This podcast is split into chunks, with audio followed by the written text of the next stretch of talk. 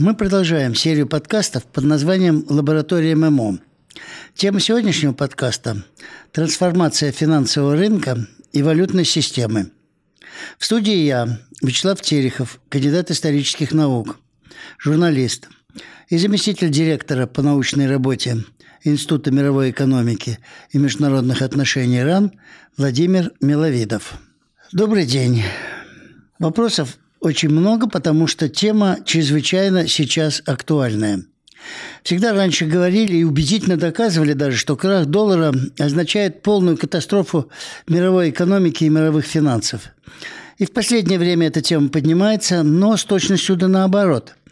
Сторонники валютного полицентризма доказывают необходимость отказа от доллара. Скажите, пожалуйста, это что, влияние событий на Украине – ну, я не думаю, что это, это так, хотя, конечно, те события, которые произошли э, в этом году, э, они носят глобальный характер и, э, безусловно, повлияли и на этот вопрос, но э, тему э, устойчивости международной валютной системы обсуждают, в общем, достаточно давно, э, если не сказать постоянно. А в свое время известный американский экономист Роберт Риффин, он э, еще в 60-е годы обращал внимание на противоречивость доллара, которая одновременно является национальной валютой и одновременно является международной валютой. И на определенном этапе это входит одно с другим в противоречие. Всегда, когда есть национальная валюта, она всегда привязана к текущим проблемам той страны, где она, собственно, генерируется. А, к ее политике фискальной, финансовой, монетарной не говоря уже о политике, так сказать, политической, да, если так можно выразиться, да, не экономической. Но при этом она должна обслуживать э, оборот товаров и услуг э, глобально. А в 2009 году, сразу после кризиса 2007-2008 годов, был подготовлен целый доклад э, Организации Объединенных Наций о формировании международной э, расчетной единицы, международной валюты, где говорилось как раз о том, что вот этот тот же финансовый кризис, эпицентром которого были Соединенные Штаты Америки, он привел к тому, что очень многие страны в тот момент оказались э, в сложном положении, поскольку мало того, что глобально упали на все рынки, но и возможность привлечения новых ресурсов э, и обеспечения международной торговли было а, осложнено именно тем, что кризис переживали сами Соединенные Штаты Америки. В этом году к, ко всей общей ситуации добавились, конечно, те масштабные санкции, которые были э, наложены на э, Россию, и в которых достаточно однозначно и четко прослеживается использование доллара как по существу как оружие, как э, фактора давления.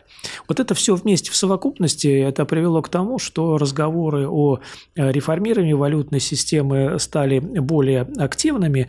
А, ну, естественно, когда вы говорите о валюте, которая составляет там, порядка 45% всех глобальных расчетов, если смотреть статистику SWIFT, то, конечно, определенный страх, риск того, что что-то произойдет в мировой экономике, сломается, и она начнет развиваться не по своему э, привычной траектории, конечно, существует. Поэтому объективность и боязнь нового, она просто на повестке дня стоит, э, и, но тем не менее это не оставляет попытки найти действительно решение в давно назревшем вопросе. В последний год стали говорить о необходимости двухуровневой архитектуры мировой финансовой системы. Это валюты мировые и резервные. А помимо этого, две-три резервные валюты могут рассматриваться и как региональные валюты, играющие на периферии глобальной экономики. Но, однако для этого необходим, во-первых, свободный рынок движения этих валют, и, во-вторых, нет ли э, опасения, что вместо одной-двух валют, принадлежащей одному или группе государств, валютный мир просто распадется по силовому признаку. Причем сила будет определяться не только, а может быть даже не столько силой экономики, сколько военной. Нет такой опасности? Ну, э, начну с конца. Я думаю, что все-таки э, распределение финансового валютного рынка по принципу военной силы, думаю, вряд ли состоится. В общем-то, таких явных примеров, наверное, в истории э, финансов и валюты мы вряд ли найдем. Все-таки, да, действительно, э, так совпало, что на протяжении веков э, были разные валюты в качестве доминирующих. Да? Был британский фунт, была потом в XIX веке немецкая марка, был французский франк.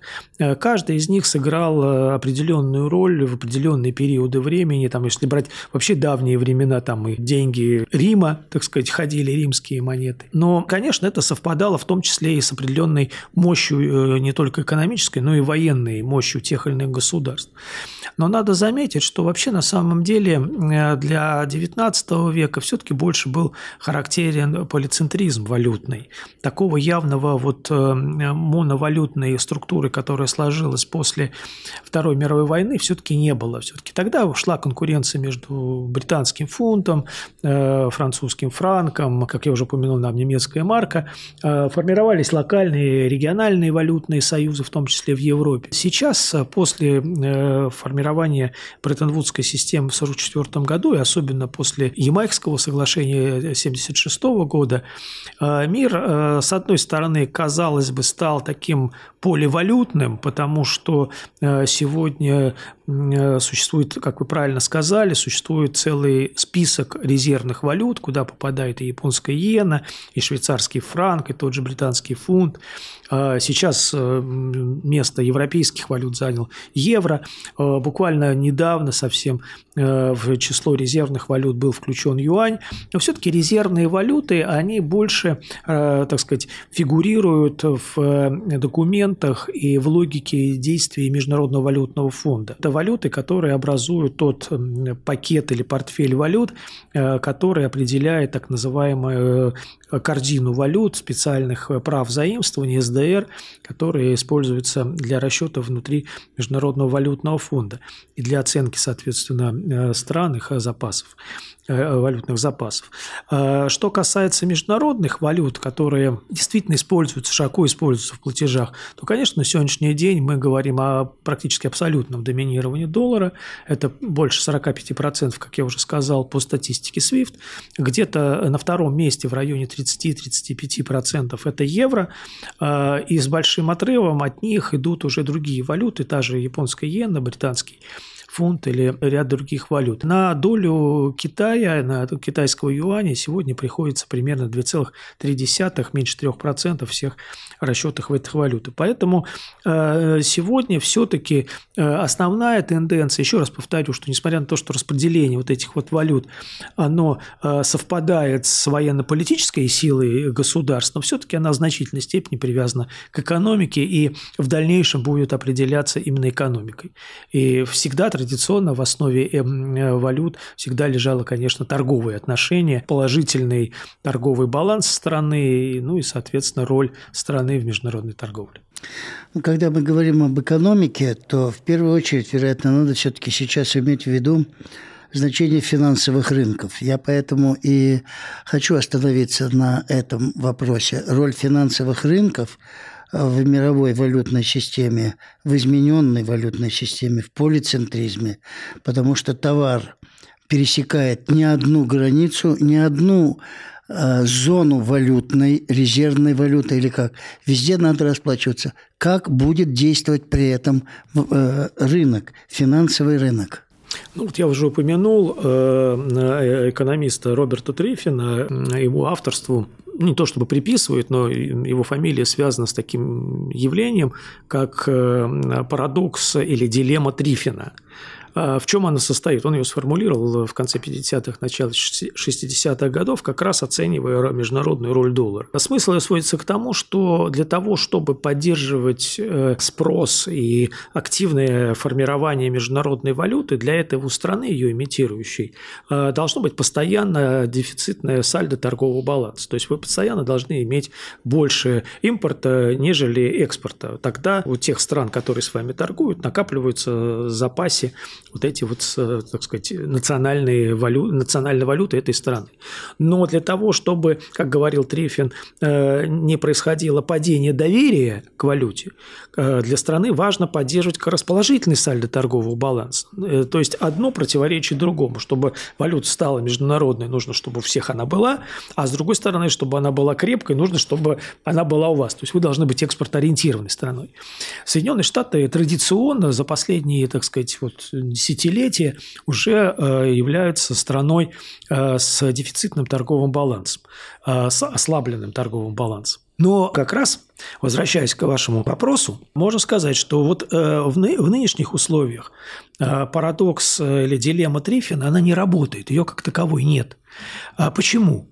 А, а потому что в силу вступает финансовый рынок. Потому что когда на другом, так скажем, конце или полюсе международных торговых отношений аккумулируются достаточно большие запасы доллара, как основной международной валюты, то абсорбентом этих долларов выступает как раз американский финансовый рынок, который предлагает э, владельцам долларовых резервов огромный выбор финансовых инструментов, в том числе, в том числе государственных ценных бумаг Соединенных Штатов Америки. Поэтому получается так, что все страны-экспортеры, которые э, активно экспортируют свои товары в те же Соединенные Штаты Америки, потом на вырученные доллары, ну, можно так сказать, финансируют экономику и правительство США, потому что сегодня внешний долг США там 31 и больше триллионов долларов.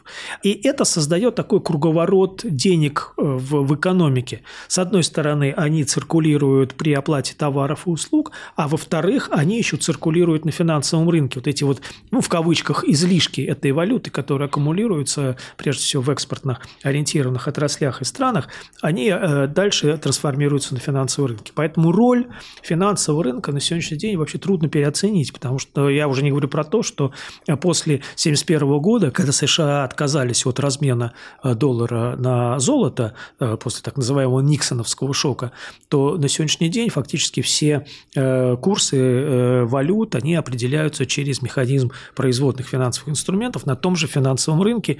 И в свое время, очень своевременно, как бы так сказать, была сформирована валютная секция на Чикагской товарной товарной биржи, которая стала, в общем, таким законодателем мод вот в торговле производными финансовыми инструментами, очень вовремя подвела этот свой рынок производный под, э, в качестве такой платформы под доллар, который перестал иметь связь э, с золотом.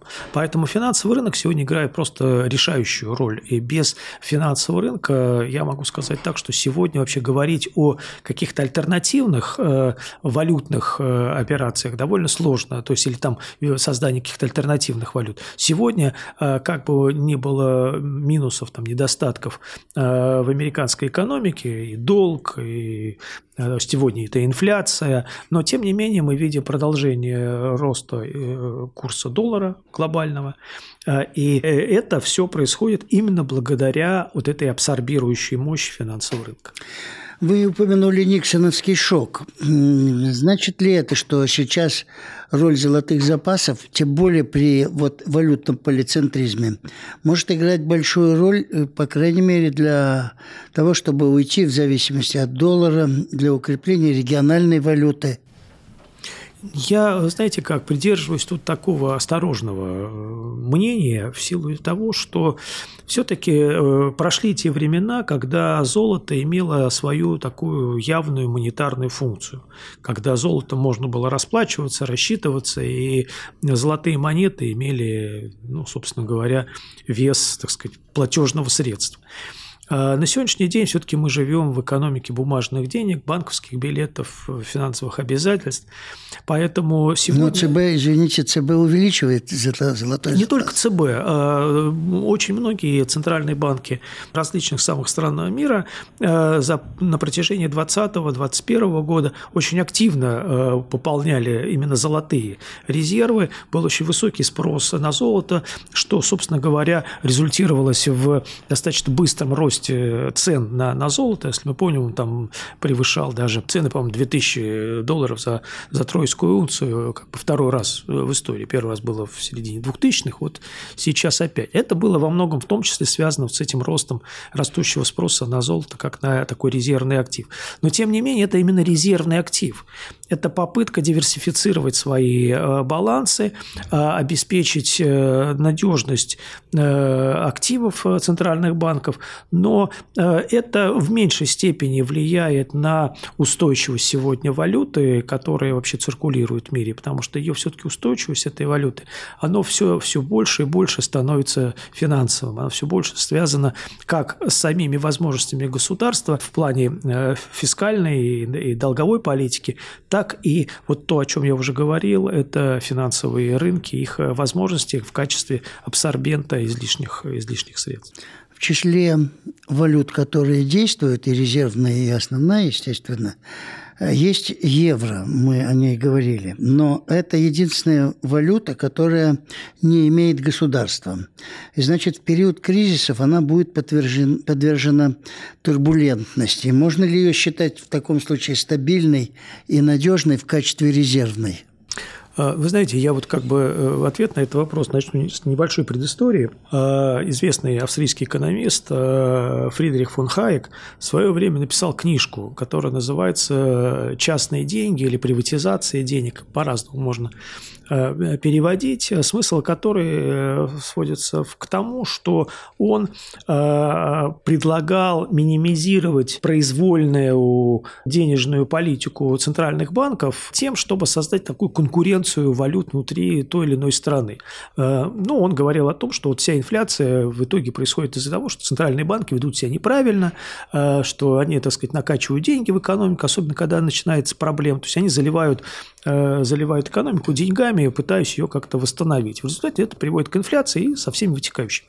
Поэтому, чтобы этого не было, давайте допустим в кавычках частные другие деньги на рынок, и они будут между собой конкурировать, и люди будут выбирать те деньги, которые э, им наибольше, наибольшей степени подходят. А прошло некое время, и в 90-х годах известный также американский экономист, э, уже лауреат Нобелевской премии, известный Джон Нэш, который сыграл очень большую роль в разработке теории игр, он э, написал статью тоже очень с похожим названием, она называлась «Идеальные деньги», он потом много раз выступал с этим, с лекциями, э, где он с удивлением рассказывал, говорит, я говорит, не знал, что до меня Хайек об этом говорил, говорит, но я придерживаюсь той же точки зрения, что для того, чтобы, э, э, он говорил так, что банки выступают в качестве отпускающих грехов самих себе, то есть прощают сами себя именно по той же логике, что если в экономике что-то происходит не так, они просто заливают деньгами. Поэтому нужно искать новые формы денег, основанные не на вот этих балансах центральных банков, а на основе э, там, возможных каких-то товарных денег, еще каких-то. И, и я это все говорю к чему? К тому, что как раз Нэш уже тогда заставал период формирования евро, и он как раз очень много внимания ему уделял и говорил, что это вообще на самом деле очень перспективная валюта. Почему? Потому что она может сыграть как раз роль той валюты, в которой не будет вот тех самых грехов, которые присутствуют на национа... в национальной валюте в силу действий центральных банков. Но Дело все в том, что появились другие грехи. Она действительно межнациональная валюта, она не является валютой одного государства, а целого экономического интеграционного объединения. Но дело все в том, что евро переживает определенную парадоксальную как бы, э, этап в своем развитии. С одной стороны, как бы с учетом того, что она оценивается по совокупности э, потенциала, экономического потенциала всей Европы, э, под ней не лежит четкая структурированная фискально-финансовая политика Евросоюза, потому что э, на сегодняшний день при всех э, значительных темпах интеграции экономики э, Евросоюза все-таки э, налоговой или финансовой интеграции и там нет. И страны сохраняют свой суверенитет, даже некоторые продолжают использовать свою национальную валюту, как Польша, например, злотой. Вот. А, и это приводит к тому, что вот этого вот э, фундамента у евро не существует.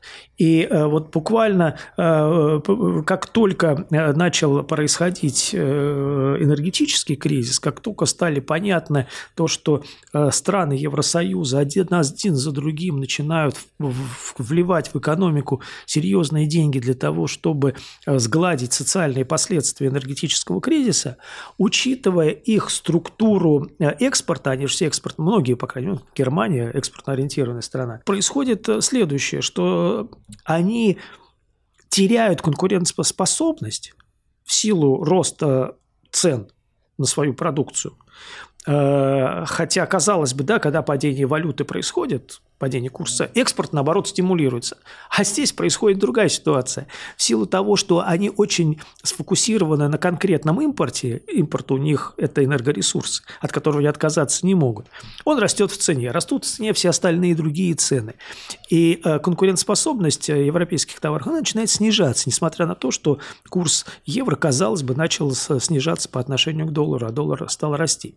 И в результате этого мы видим сейчас довольно серьезную острую проблему, проблему в Евросоюзе. И я думаю, что вот этот вот казалось бы, потенциал э, как международной валюты евро, да, он на сегодняшний день будет резко сокращаться. Именно в силу вот этой вот э, диспропорции, с одной стороны, э, степени интеграции и неинтеграции, да, то есть что-то мы интегрируем, что-то мы не интегрируем. Где-то у нас есть экономический суверенитет, где-то у нас нет экономического суверенитета. Вот. И, вот эти последние инициативы э, Шольца, канцлера Германии, относительно того, что давайте мы сейчас будем реформировать Евросоюз, давайте мы будем с вами вырабатывать какую-то единую систему закупки э, энергоресурсов.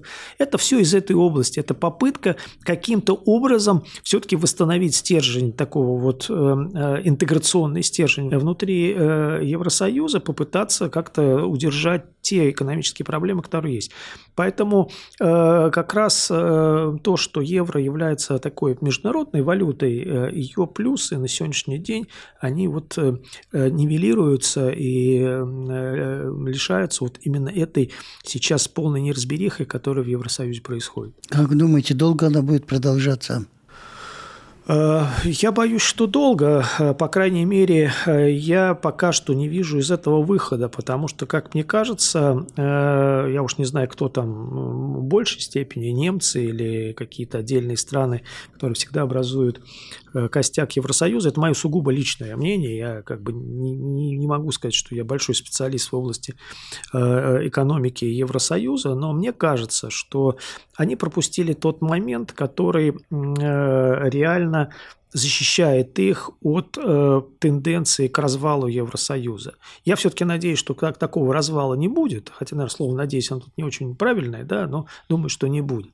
Вот. Но э, центробежные тенденции сегодня очень сильны. И встав вот на этот путь, который сегодня встала Германия, фактически э, потеряв свою роль энергетического хаба Европы, не, не просто хаба, а точки э, определения цен там же была крупнейший рынок энергоресурсов. Да.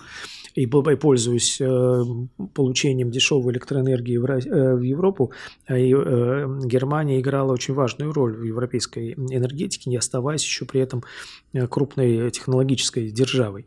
Вот. А, а, начали, начались центробежные силы, и вот сейчас заставить ту же Польшу со своей национальной валютой или заставить ту же Венгрию, которая проводит, пытается, по крайней мере, проводить некую независимую энергетическую политику, заставить их играть по каким-то писанным э, в Брюсселе правилам, это будет означать, что это будет означать? Это будет означать следующее, что представьте себе государство, который говорит, у нас растут цены на все. Задают вопросы потребителей. Главы государств говорят, да, растут, потому что у нас теперь единая ценовая политика в Евросоюзе. Тогда им, естественно, задают вопрос, тогда компенсируйте. Но тогда, значит, соответственно, бюджеты начинают, э, национальные бюджеты начинают компенсировать, э, так сказать, э, затраты местного населения на более высокие цены на, на, на энергоресурсы. Таким образом, общее европейское решение ухудшает положение национального бюджета. Значит, тогда следующая логика. Ну, давайте тогда и бюджеты все поднимем наверх. Лишимся бюджетного суверенитета. Тогда пускай нам Евросоюз все это компенсирует.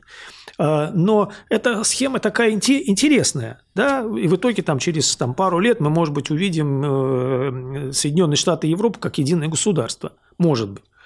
Но, скорее всего, при позиции вот этих вот э, новых особенно стран, я боюсь, что это скорее будет работать на разрыв. Поэтому вот перспектив, конечно, я здесь мало вижу. Вот я как раз хочу остановиться на этом э, положении. Смотрите, при валютном полицентризме будет, помимо того, что сейчас мировая экономика показала, что она не единая и не может быть единой и с, в, в отношении энергетики и так далее, то при валютном полицентризме надо иметь в виду виду и такую политическую составляющую, как наличие стремления у многих государств к национальной идентичности. Мы только что о некоторых государствах говорили, называли. Но это, безусловно, может привести к преувеличению значения своей валюты, по крайней мере, не в Европе, а в, други, а в других континентах. А что, в свою очередь, может вызвать конфликт внутри мировой финансовой системы. Речь идет даже не о, сепарати... не, не о сепаратизме или гегемонизме, а просто о влиянии своего государства на события в регионе. Так каковы в таком случае факторы, которые влияют на изменение статуса валюты? Ну, вы правильно сказали, потому что, к примеру, того много. Вот э, скажите сейчас полякам отказаться от своей национальной валюты. Великобритания была членом Евросоюза, но от фунта она не отказывалась. Для них британский фунт оставался так сказать, символом, таким же, как монархия, наверное. Да? Да. И э, я не знаю, что должно произойти, чтобы Британия заменила свой фунт на какую-то другую валюту. Это символ. Вот. Э, возможно, такие символы несколько преувеличены, но э, с экономической точки зрения можно их считать не всегда рациональными. Но так устроен мир, и сегодня я думаю, что очень многие, если не подавляющее большинство стран мира, никогда не откажутся своей национальной валюты. Э, одна из стран Европы, которая просто сама добровольно ушла в евро, даже еще не будучи страной Евросоюза в свое время, это была там Черногория, грубо говоря, да, которая просто взяла и заменила, перешла на международную валюту.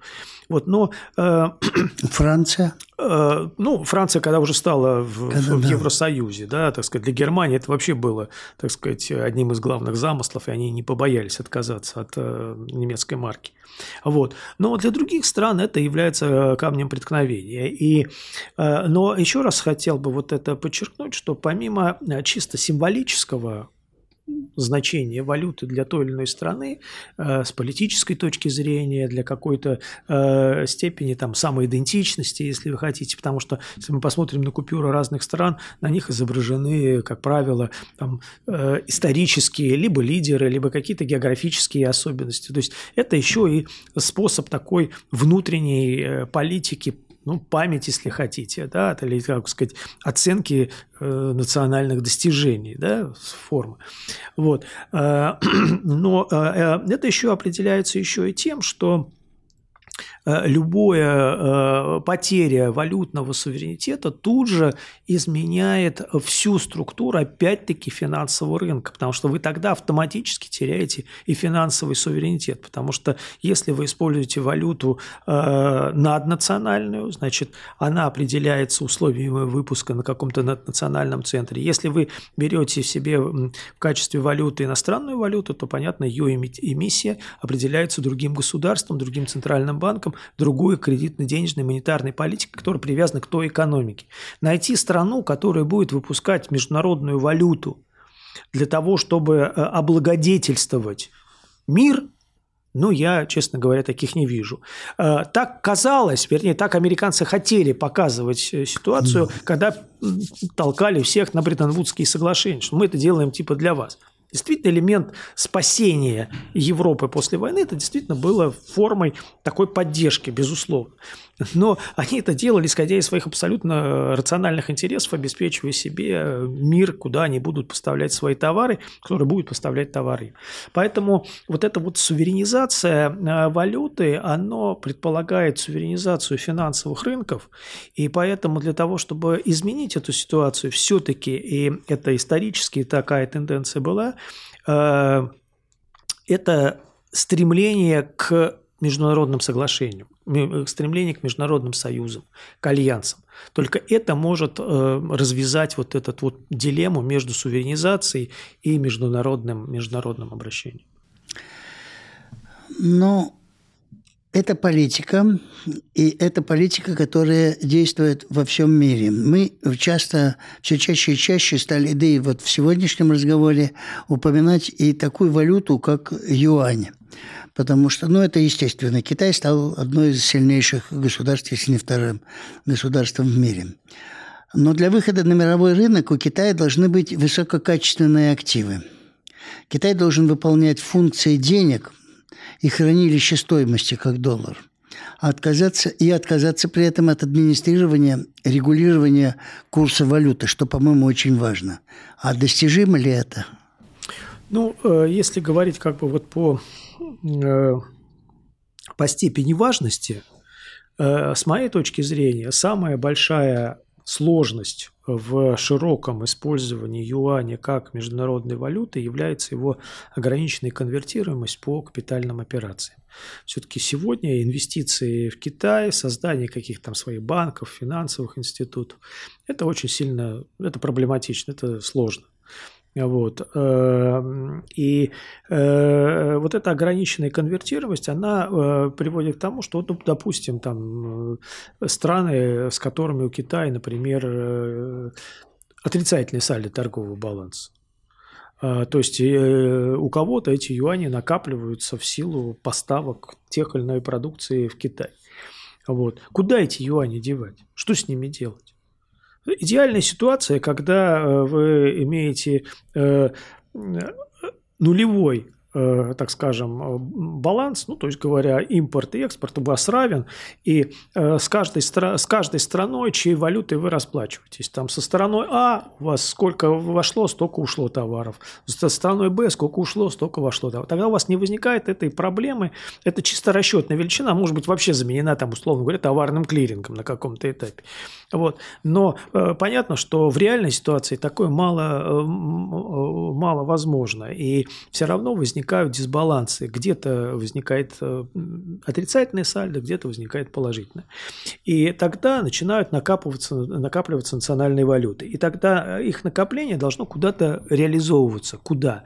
Значит, они должны иметь э, предложение какое-то куда-то.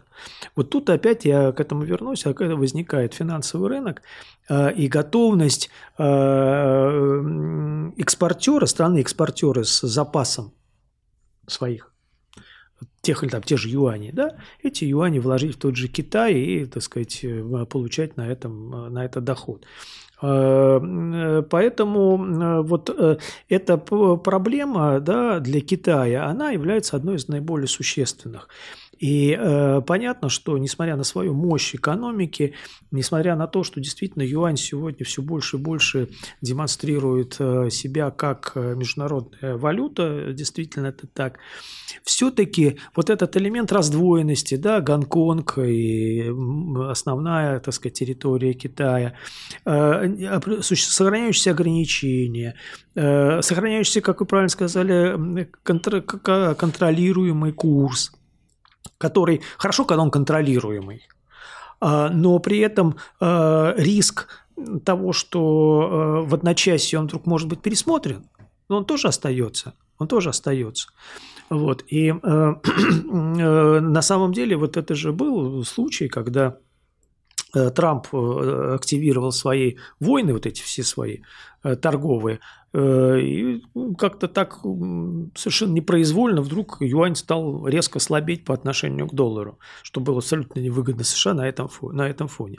И тогда э, Трамп э, давил до последнего, практически до последнего дня нахождения у власти, для того, чтобы подписать с Китаем торговую сделку, так называемый этап номер один, фаза первая торговой сделки, где было черным по белому прописано, что ни одна из стран, ну, прежде всего имел в виду Китай, не использует свою валюту для, так сказать, поддержания внешней торговли. Это проблема, это реальная проблема для любой страны. Поэтому э, юань э, сегодня объем операций с юанем в России растет по отдельные периоды, а может быть уже за, так, за целый уже так сказать, накопленный период времени, объемы сделок на московской бирже с юанем превышают объемы сделок с долларом там, и с евро.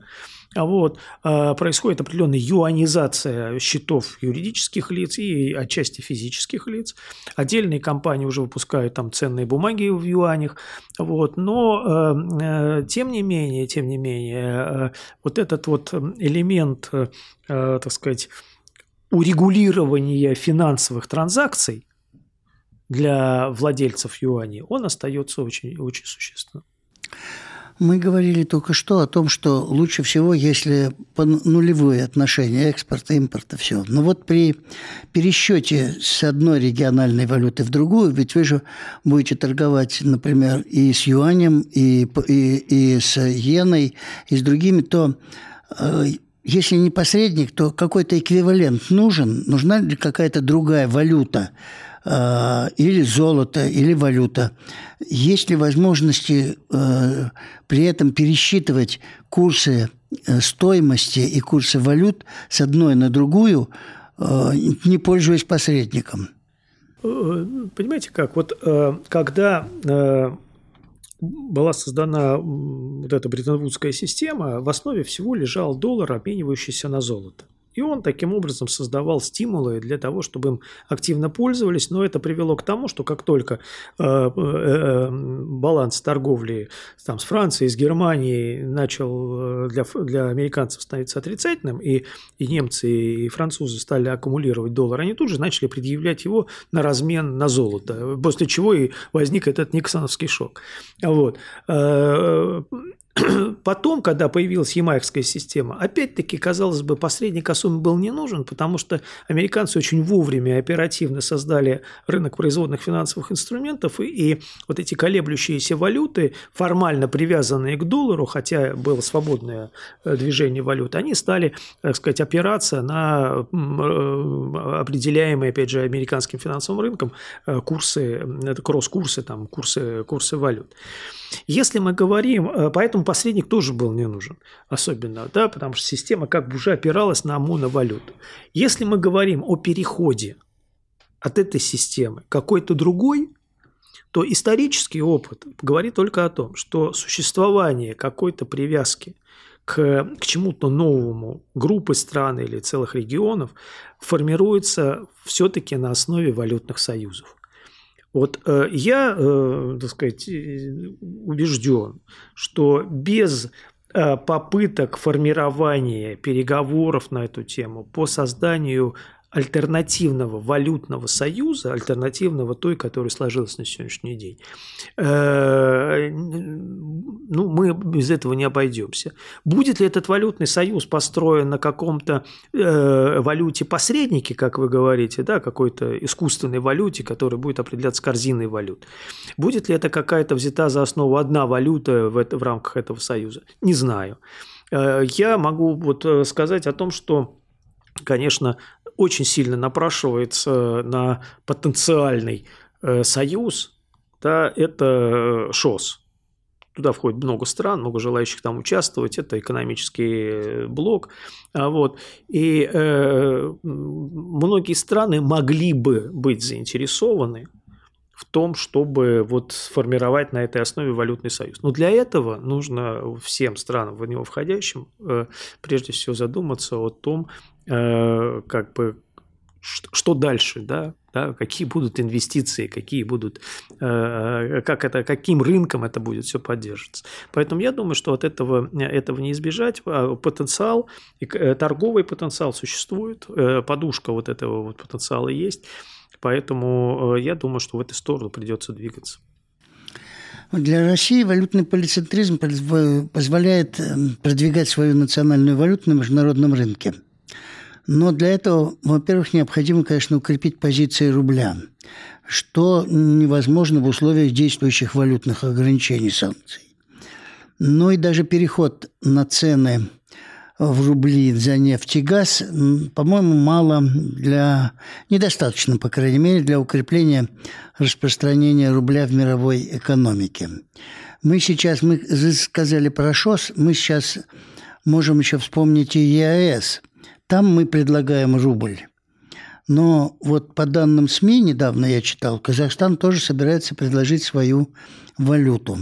Также может произойти и в других регионы с другими странами. Это коллапс или, вот как вы сказали, путь к необходимым переговорам? Нет, я никакого коллапса в этом нет. Это, опять-таки, вполне разумная политика э, этих стран, и России, и того же Казахстана. А вот, э, это способ определенной такой суверенизации своего э, себя, да, суверенизации своей финансовой системы, своей валюты. Э, при этом в, условиях глобальной, глобальной экономики или, там, пускай, региональной экономики. Поэтому это абсолютно э, объективные тенденции. То, что они ведут рано или поздно к, к мысли о том, что надо договариваться, с моей точки зрения, ведут. Договариваться надо. Что касается потенциалов, ну, наверное, наибольшим потенциалом э, всегда обладал рубль, потому что это была, по сути, свободно конвертируемая валюта. У нас практически не было тех ограничений по капитальным операциям, которые были в других странах и остаются. А вот, э, и э, инвестиции в Россию были возможны, был российский долг, э, ну, пускай небольшой, да, там чисто символический в каком-то смысле по сравнению с задолженностью других стран, вот, но тем не менее Россия выпускала регулярно свои внешние обязательства, ценные бумаги, которые обращались на международном рынке.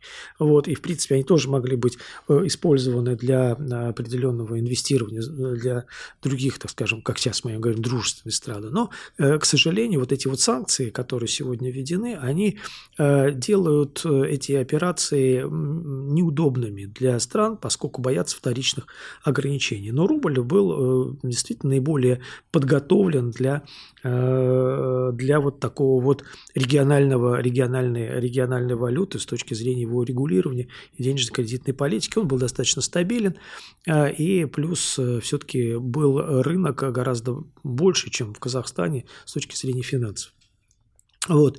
Но я думаю, что это не страшно. И возвращаясь к вашему вопросу о посреднике, я думаю, что сейчас может быть вообще пойти более таким нетривиальным путем и, и не опираться на какую-то национальную валюту, а может подумать о цифровизации валютных отношений.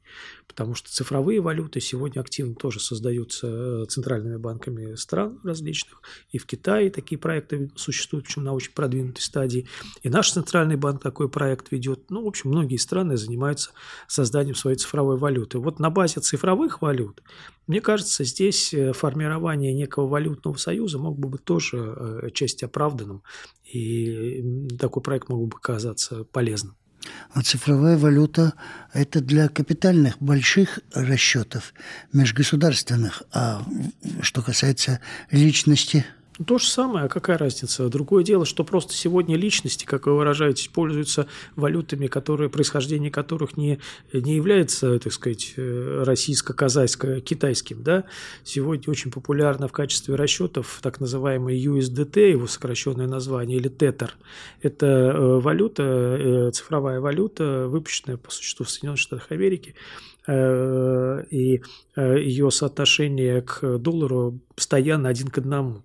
И в этом она удобна, потому что, конечно, никто ни биткоином, ничем подобным рассчитываться не будет в силу вот этой постоянной волатильности цены, сколько он стоит. Вот. А эта валюта достаточно устойчивая, и она активно используется, в том числе и в трансграничных операциях. Но это все, так скажем, полулегально, э, полуофициально, э, через какие-то, так сказать, разные, так сказать, ухищрения, которые происходят. Вот. Поэтому, если бы действительно на пространстве нашем, ближайшем, так сказать, дружественном нам пространстве появились валюты цифровые, которые могли бы обеспечить э, торговлю даже розничную в том числе э, обмен. Вот сейчас э, э, в Турции заговорили о создании некой альтернативной системы МИР для того, чтобы обеспечивать платежи наших российских граждан в Турции, избегая каких-то последствий санкционных. Вот я думаю, что на базе таких вот разработок, таких поисков можно посмотреть сразу и цифровые, так сказать, отношения. В том числе, ну, а что касается, понимаете, как цифровая валюта, она больше нужна для физических лиц, потому она имеет большее значение. Потому что все-таки мы понимаем, что э, на уровне компаний, юридических лиц, государств э, речь идет о безналичных расчетах. Какая там разница, какой безналично рассчитывать, цифровая она или не цифровая? Это переводы по счетам. Другое дело, что э, эти, э, по счетам эти процессы могут быть немножко по-разному структурированы, но по большому счету они все равно цифровые, даже уже сейчас. То есть получается как раз именно для личности, а не более... Конечно, да. Это, это сразу создаст поток, э, поток э, э, так скажем, внутри государства, особенно трансграничных операций физических лиц, которые могут обеспечить им мобильность, туристические поездки. И постепенно это начнет, это, это будет пополнять, естественно, это будут обслуживать финансовые институты, уже там в новом качестве, там, цифровые финансовые институты или реальный финансовый институт. Вот. И это э, тоже будет большим подспорьем для финансовой системы, которая начнет их использовать и как инвестиционный, инвестиционный ресурс. Скажите, какие страны сейчас поддерживают валюты, валютный полицентризм? Ну, я бы, честно ну, говоря... То есть эта теория развита сейчас, набирает силу и авторитет? Или это временное для того, чтобы подраться с долларом? Я думаю, что после тех санкций, которые введены против России, все увидели то, что доллар может быть оружием. И я думаю, что подавляющее количество из стран и финансовых институтов об этом задумываются. Просто одни об этом задумываются и как бы понимают, что это их не коснется, поэтому откладывают это, как говорится, в долгий ящик. Другие э, пытаются страховаться и искать какие-то альтернативные формы расчетов. Вот. Ну, третьи, так сказать, э, пытаются найти э, новые формы там, валютных альянсов и так далее. То есть ну, по-разному. Вот. Но то, что доллар стал оружием, это факт дня. И все, в общем, страны с, с, с экспортным потенциалом, все имеющие э, золотовалютные резервы, они все, в общем, имеют такой риск на каком-то этапе где-то что-то, так сказать, так сказать, с этим случиться, может быть. Поэтому э, я думаю, что в принципе общая тенденция к полице, поли, э, по такому валютному полицентризму, оно существует. Желание стран к этому двигаться есть. Другое дело, что это настолько сложная сейчас э, ситуация, связанная, опять-таки, повторяю, с развитием финансовых рынков, их открытием, обменом инвестициями, что на сегодняшний день просто многие к этому могут быть вот не готовы. Даже сам Китай, на самом деле, обладая всеми возможными для этого э, ресурсами, он же не спешит объявлять свою валюту международной. Он как бы к этому относится так достаточно аккуратно, если так можно выразиться. Фактически мы, я возвращаюсь сейчас в последнем вопросе к первому вопросу. Ведет ли валютный полицентризм к распаду мировой экономики на составные блоки? И самое главное другое. Э, авторитет доллара для США – это вопрос жизни и смерти ее экономики. Ждет ли нас в таком случае при переходе к валютному полицентризму э, жесткая с непредсказуемыми последствиями борьба США за значение своего доллара, или они вынуждены будут уступить силу мировой экономики?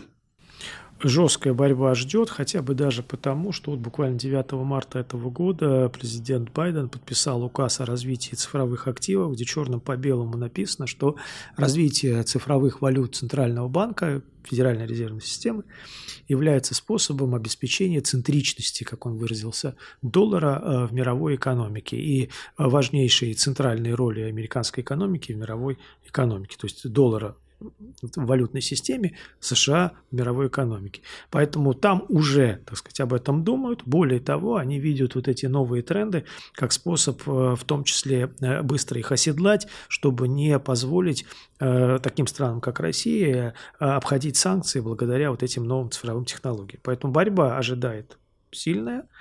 Э, безусловно, для Америки э, доллар как международное средство сейчас все больше становится не столько даже экономическим фактором, да, потому что они, ну, грубо говоря, сколько они выбрасывают этих долларов в мир, столько они в итоге потом получают на свой финансовый рынок. Но э, это даже важно, потому что они сейчас уже вошли, судя по всему, во вкус э, и используют его как оружие, которое является действительно очень мощным политическим оружием, гораздо более мощным, чем любое военное оружие, потому что военное оружие, оно связано с жертвами, а здесь как бы ты добиваешься своими цели, целями абсолютно мирными, так скажем, в кавычках, методами. Вот. Э, поэтому, да, это будет э, сложный процесс, но мне кажется, что все-таки э, некая неизбежность да, движения к этому, она будет, потому что история, она неумолима в этом плане. И э, были многие валютные союзы, были великие державы, были э, огромная э, империя британская, где не заходило солнце, так сказать, никогда. Но, тем не менее, мы видим, что мир поменялся, поэтому все меняется, все, все может быть изменено, но процесс и, и путь долгий. Мне кажется, у нас есть шансы по этому пути идти долго, методично, но с результатом. Будем надеяться, что результат будет позитивный. Мы все надеемся на то, что позитивный результат будет. Когда он будет, этот процесс э, да. долгий, но э, я думаю, что постепенно мы к этому результату должны будем прийти.